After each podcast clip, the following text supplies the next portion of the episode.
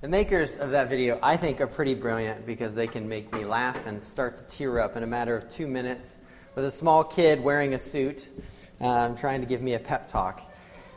I think another reason why I love that video so much and I think it's brilliant is because, quite frankly, it's so easy for all of us to lose our way. It's so easy for all of us to lose our focus, our motivation, and we need a pep talk. You know, a pep talk that helps us remind us who we are where we are and where we're heading. We need a pep talk to bring perspective. And amid all the, the humor of, of this video, the kid president, he, he says an astounding, or he asks an astounding question. He says, What if there really are two paths? What if there really are? What if there really is a choice that has to be made? A choice that will impact everything that we do? Now, some of you may be questioning your own journey this morning. Whether you've been in Christianity for a while, or you've been following Jesus for a while, or it's still something that's foreign to you, we're all maybe asking the same question Where are we going? What path will I choose? Well, there's one thing I think we can all agree on, and we can agree with Kid President here. We all want to be on the, the path that leads to awesome, don't we? I mean, the Kid President, he quotes Robert Frost's famous poem, The Road Not Taken where Frost finishes his poem by saying, Two roads diverged in a wood, and I, I took the one less traveled by, and that has made all the difference.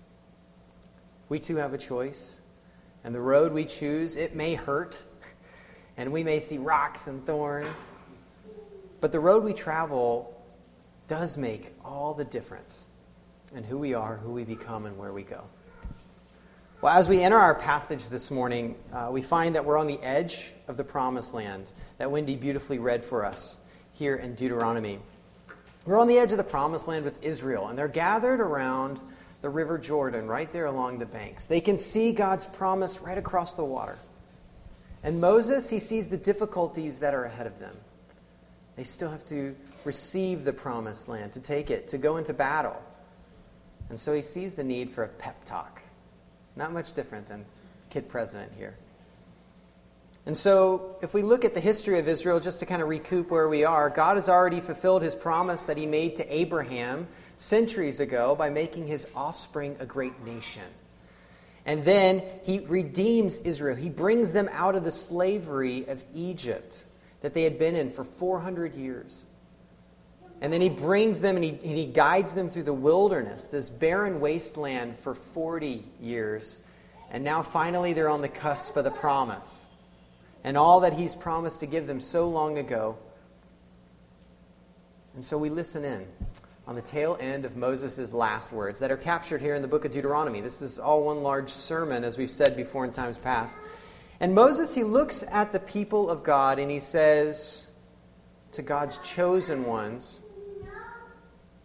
you still have a choice to make. What will they choose?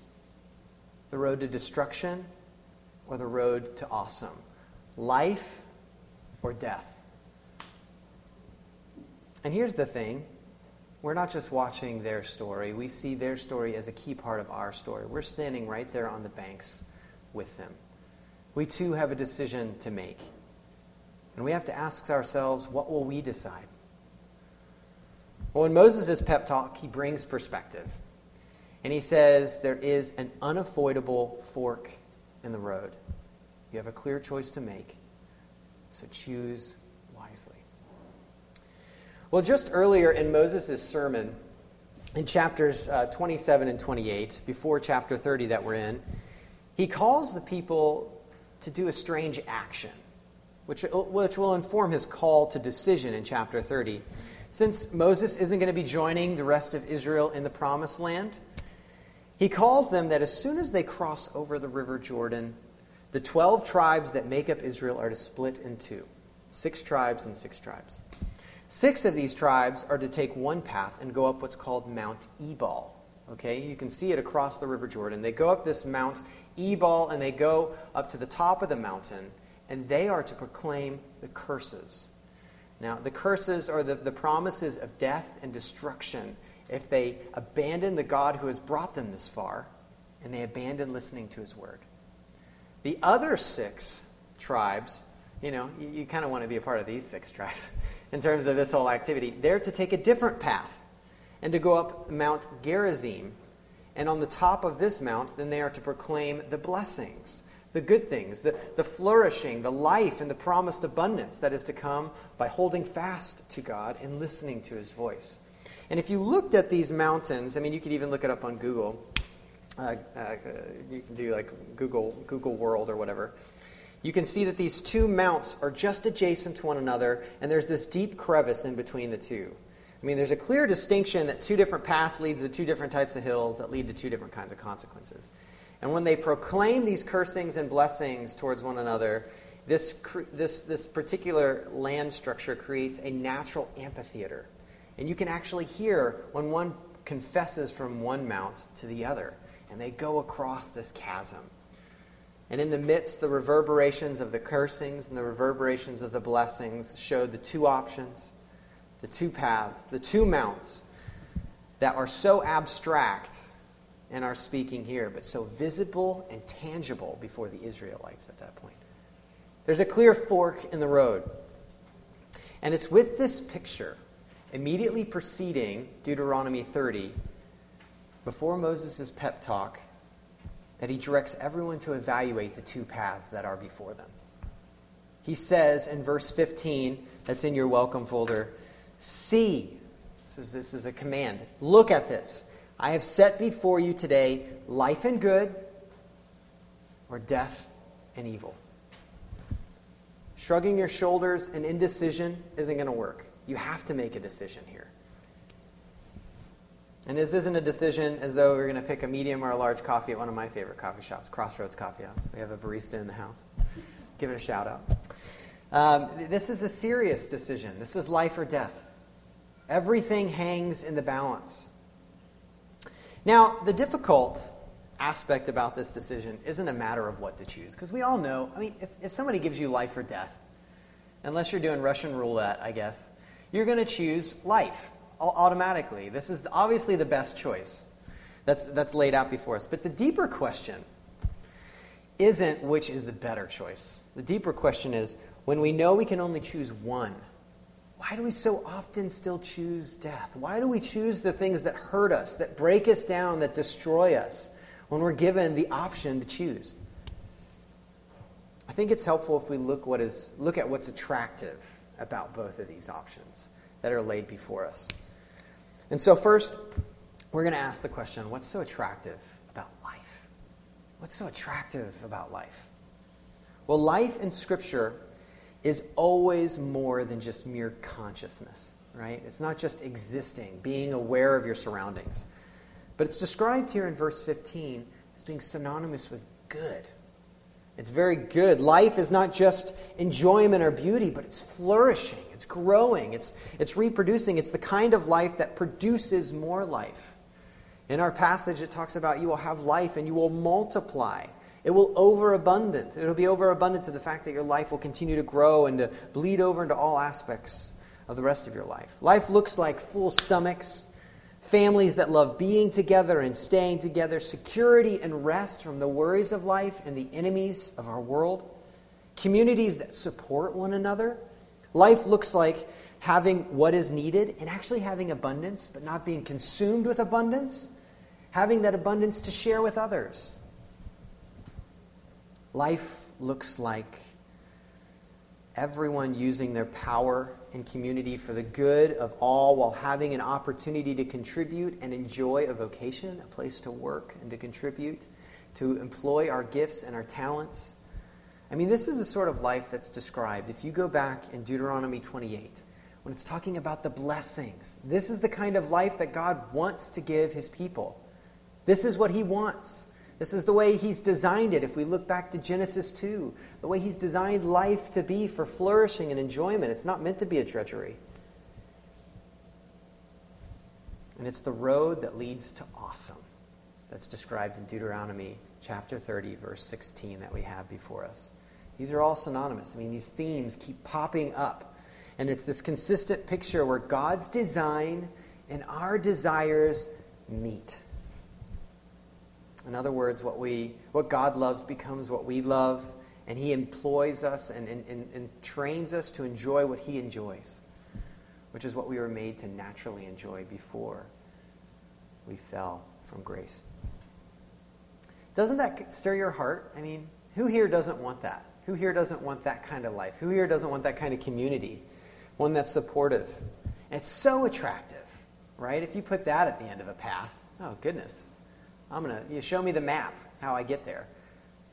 So if life looks this good, if this is the way God has promised, this is what He's revealed, this is what He's designed us for, what about death is so attractive? Why is this even a viable option before us? Well, death in Scripture, and quite frankly, in our experience, right? When it's, it paints a picture of brokenness and languishing over against flourishing. Where do we see death today? We see it all around us. We see it in all different types of relationships and crevices. We see that death looks like starving or orphans. It looks like absentee fathers, obsessive mothers, rebellious children, self absorbed spouses, communities that lack jobs or even communities that lack the desire to contribute. It looks like gossiping words that destroy reputations, amassing wealth to seek approval, or actually choosing poverty or to do good deeds so that you might be approved, rather than doing it for the good of the other. Death looks like using sex for acceptance. It's using intimidation and manipulation to gain more power. It hurts, it cuts, it scrapes, it tears. It stings and it takes. This is death. And this is the language of the cursings described in Deuteronomy 27 and in Deuteronomy 28. This is what happens when we disregard our God and we disregard His word. The pain that was invited into this good world at the same time that our ancient parents, Adam and Eve, took of the fruit and disobeyed God. They pushed Him away and invited in Genesis 3 chaos and death.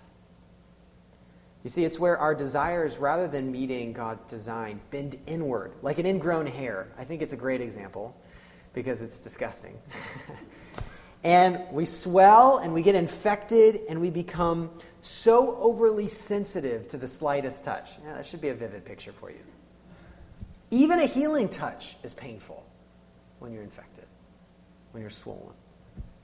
And something deep within our hearts says this isn't the way that the world is supposed to be. We all know death isn't beautiful or compelling when we see it in, painted in realism rather than in abstract. And we see its dark, its ominous colors coming to the fore. But somehow death still compels our hearts and calls us to take a joyride down its wide lanes to destruction.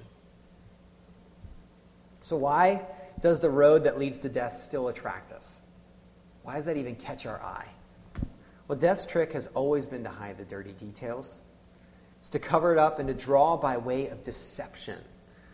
It's a trap, it's a bait using alluring lies and twisted promises. Counterfeits that at times seem so desirable and seem so fulfilling but they're replacements for what we really need and what we really want. So, in what ways do we choose the road to death? In verse 17, we get a clue. We see how it all goes down. Death's work starts in the heart, then it moves to the ears, then it slides down to the feet. And finally, your whole life falls into the depth, the, the death grip of death. It reads, But if your heart turns away, and you will not hear, but are drawn away to worship other gods and serve them, I declare to you today that you shall surely perish. Like all seduction, death grabs us by our imaginations first. And so rather than dragging you by the legs, it hooks you by the heart. And it begins to pull at our senses, just as our initial parents, our ancient parents, Adam and Eve, we're pulled away and seduced. We're drawn away. That's what the language is picking up there. This drawing away is the language of seduction. And we're drawn away from the path of life. It's hard sometimes to nail down how this happens in everyday uh, seductions uh, of, the, of the pathway of death, but here are just a couple ways that death draws our hearts. So if we stay with this path metaphor, first we trust mirages of false rest. We trust these mirages of false rest. You see, our everyday journey, it can be tiring and it can be downright exhausting. When life and death are constantly duking it out, trying to win and take our souls and win us. For example, sometimes we think if we just eat enough food, we will comfort our emotional pain. We tickle our taste buds because our hearts are numb. Sometimes we drink enough alcohol in order to forget our pain. And so we numb our nerves so we don't have to listen to our screaming heart. Sometimes we fill our schedule so full with work, with social activities, with projects, that we don't have time to think about our pain. Busyness keeps the idle questions from creeping in. Or sometimes we think if we watch enough TV, we can entertain away our pain. Or if we have enough sex, we can assuage our heart's pain through physical pleasure. But every time we chase down those paths, as soon as we arrive at what they promised, it vanishes and we feel more exhausted than before. These false rests, these, these mirages of false rest. And we try to take refuge in these death's diversions, but no matter what they promise, we're always left more joyless, more loveless, and more lifeless at the end. This is what Scripture teaches. Another way we choose the path of death is we try shortcuts that really are dead ends. Um, we want something or someone more than anything else, so we're unwilling to wait and to do it in God's timing.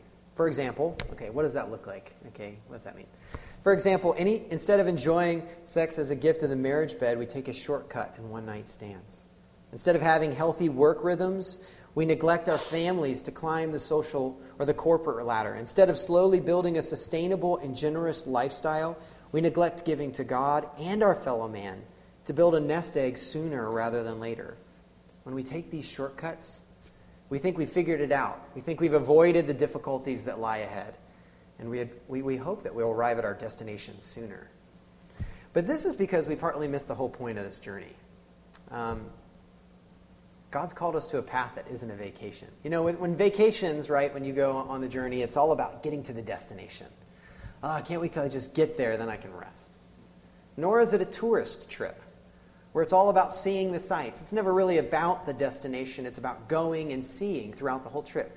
Rather, our life is a pilgrimage. It's a word we don't use too often, it's, it seems kind of antiquated, but it's very accurate. Ac- accurate? Accurate. Uh, I went uh, Princess Bride there, priest. Um, you know, it's very accurate because a pilgrimage, it's both about the journey and the destination, right? The, the journey and the destination does something to you and in you. And this whole pilgrimage, it forms your heart and it's driven by your heart. You only go because you long to experience and to go and to grow who you are. It's a journey of worship devotion and longing. And when we try shortcuts, we only shortchange ourselves. Now, some of these tactics we've talked about, they're more subtle than others. The church has more soapboxes on some of these than we do on others. We talk a lot more about some than we do others, which is inappropriate, but we do that. Um, but the path of death lures until it has all of you. It will not be satisfied with just part of you until you bow down, as the language here in verse 17, and surrender, starving in its wilderness, and you give your whole heart to these false gods of death. So, here the end of this path in verse 18 that's in your welcome folder I declare to you today that you shall surely perish. You shall not live long in the land that you are going over the Jordan to enter and possess. If you take this pathway to death, this is the result. The road to death sets you on a trajectory of pain such that it'll take everything that you love from you forever. Now, I know, I know you don't want this for yourself. I don't know anybody in here, unless they're a sadomasochist, maybe, uh, would like that path for themselves. And guess what? God doesn't want that path for you either. God desires for us to flourish, whether we're young, whether we're older, and it isn't too late to choose life. So, do we just say at this point, just choose life, you know? Just do it. Uh, you know, the great moral philosopher Yogi, Yogi Berra, he once said, when you come to a fork in the road, take it. I mean, not cool, Yogi Berra, not cool. But seriously, that's not very helpful. Um, and sometimes we can unintentionally do the same thing when we just shout out to someone, choose life, get it, come on. Well, everyone wants to choose the road that leads to awesome. That's not the doubt here. Well, how do we know if we're on the road to awesome? That's the real big question. And as we conclude this morning, let's look at three statements I hope will help us uh, know what it looks like to seek and to choose life. So, first, the road that leads to awesome is a who before a what. The road that leads to awesome is a who ever before it is a what. How does Moses end his pep talk? He says halfway through Deuteronomy chapter 30, verse 19, Therefore choose life, that you and your offspring may live, your kids and your kids' kids and your kids' kids' kids will live. Loving the Lord your God, obeying his voice, and holding fast to him, for he is your life and length of days. Do you see it? Ultimately, the determining factor between life and death is God himself. It isn't, if I just do the right things, then I'll get what I want kind of mentality.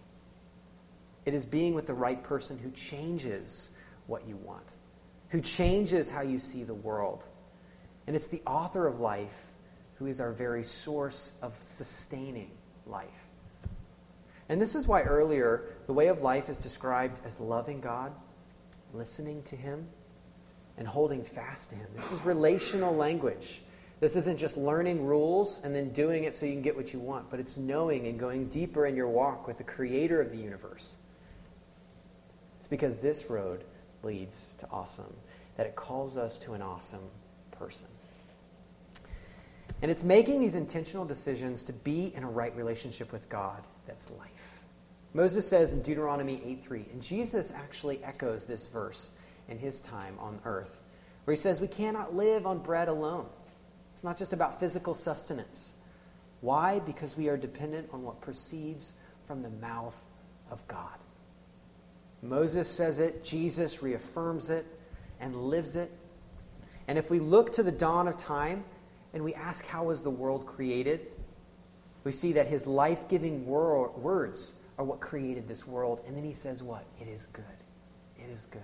After he speaks goodness, it exists. And then he proclaims that it's good. He spoke life into being out of his being. Then he enters his own world at just the right time as the living word, Jesus Christ. John says, In the beginning was the Word, and the Word was with God, and the Word was God. And he spoke goodness into the world that we might have life and life abundantly. And let it be known, there are many ways to death. We talked about a couple of mirages of false rest. We talked about shortcuts. We talked about two initial different paths. But there's only one way to life. And Jesus himself says this in John chapter 14, verse 16. He says, I am the way, I am the truth, and the life. No one comes to the Father except through me, period. You know, that's in quotes because he doesn't say period. But the road that leads to awesome is a who before a what. It has to be God Himself. And it is our great God who became human, Jesus Christ, who really guides us towards flourishing and goodness. So, first, the road that leads to awesome is a who before a what, but the road that leads to awesome is available to the lost who repent. The lost who repent. And repent is an old word. I don't know, I, I don't hear it that often in common language, uh, but I couldn't really find a good replacement for it because it captures so much great meaning. Um, sometimes we use words that are a little more shallow in their depth, but some of these older words that we've kind of dropped off our shelves, they just have a lot more suitcases. They carry a lot more with them when we say them. And the word repent, it has a couple components. And Mainly, if we could sum it up in these two the humility to admit you were in the wrong and secondly, the willingness to turn around and go a different way. It's both pieces. It's the humility to admit you were in the wrong and the willingness to turn around and go a different way. Now, some of us this morning, we've been wandering on a path to death for years now. And quite frankly, we're lost in the wilderness and we need help to get on the right road. Whereas some of us this morning have recently wandered from the path of life. We got trapped chasing after mirages or going down dead end shortcuts. And we need help to return to the road that leads to awesome. Here's a traveler's tip. Um, When you turn to God, He will find you on any road. He'll always bring you to the better road. He won't leave you where you're at. He draws you to the road that leads to awesome. And so every pilgrim on this pilgrimage, as we said, right, we need a survival kit in case we lose our way. Um, what are some helpful steps? And so here are the four A's to get you back on track, right? I got to do alliteration. I'm a pastor. So the four A's for a survival kit for some, a pilgrim who's lost their way. First, avoid running away. Stop in your tracks. I mean, the faster you run down the wrong path, the quicker you go to destruction. The quicker and the deeper in you go to the wilderness. So stop running and just pause for a minute and think. Secondly, admit you're lost. Admit you're lost. Have the humility to say you don't know where you're going. And one of the hardest things, you know, people talk about this all the time, but one of the hardest things is very true for guys when we're driving is to admit that we're lost. We don't know where we're going, but we're going to find the way. If I just take this next right turn, I've got it. Okay, I mean, I'll know where I'm at. I just got to find Main Street. That's my north and south, or I guess here it's east and west. No, it's north and south. Uh, see, that's not a very good sign, is it? Um, and and, and when, when we admit that we're lost, we finally admit that we can't survive on our own self reliance and we need help. We need help to get out of this mess. And this, I think, personally, is one of the hardest steps in this whole survival kit. It's to say we need help. It's to say we don't know the way. It's to say that we are lost and admit that you're not in control. Thirdly, ask for forgiveness. Ask for forgiveness. I mean, once you admit that you're lost, you can then admit why you are really lost. It's our own heart's desire to run from God that got us in the wilderness. We chased after something else that caught our eye. So now you have to stop and ask God to forgive you because you've been running from Him. Like when, whenever you're in a relationship with someone else and you run from the relationship and you constantly avoid honest discussion and you never call, there's an element of forgiveness. There's an element of asking for forgiveness and reconciliation. And here's the joy of how God works with the lost. He could just lock the doors to the road that leads to awesome and we never get back on again. But that's not who He is. The Bible says in 1 John 1, verse 9, if we confess our sins, he is faithful and just to forgive us our sins and to cleanse us from all unrighteousness. He wants us on the road to awesome. And he's willing to forgive. Now, how, how can he give and uh, forgive and also be just?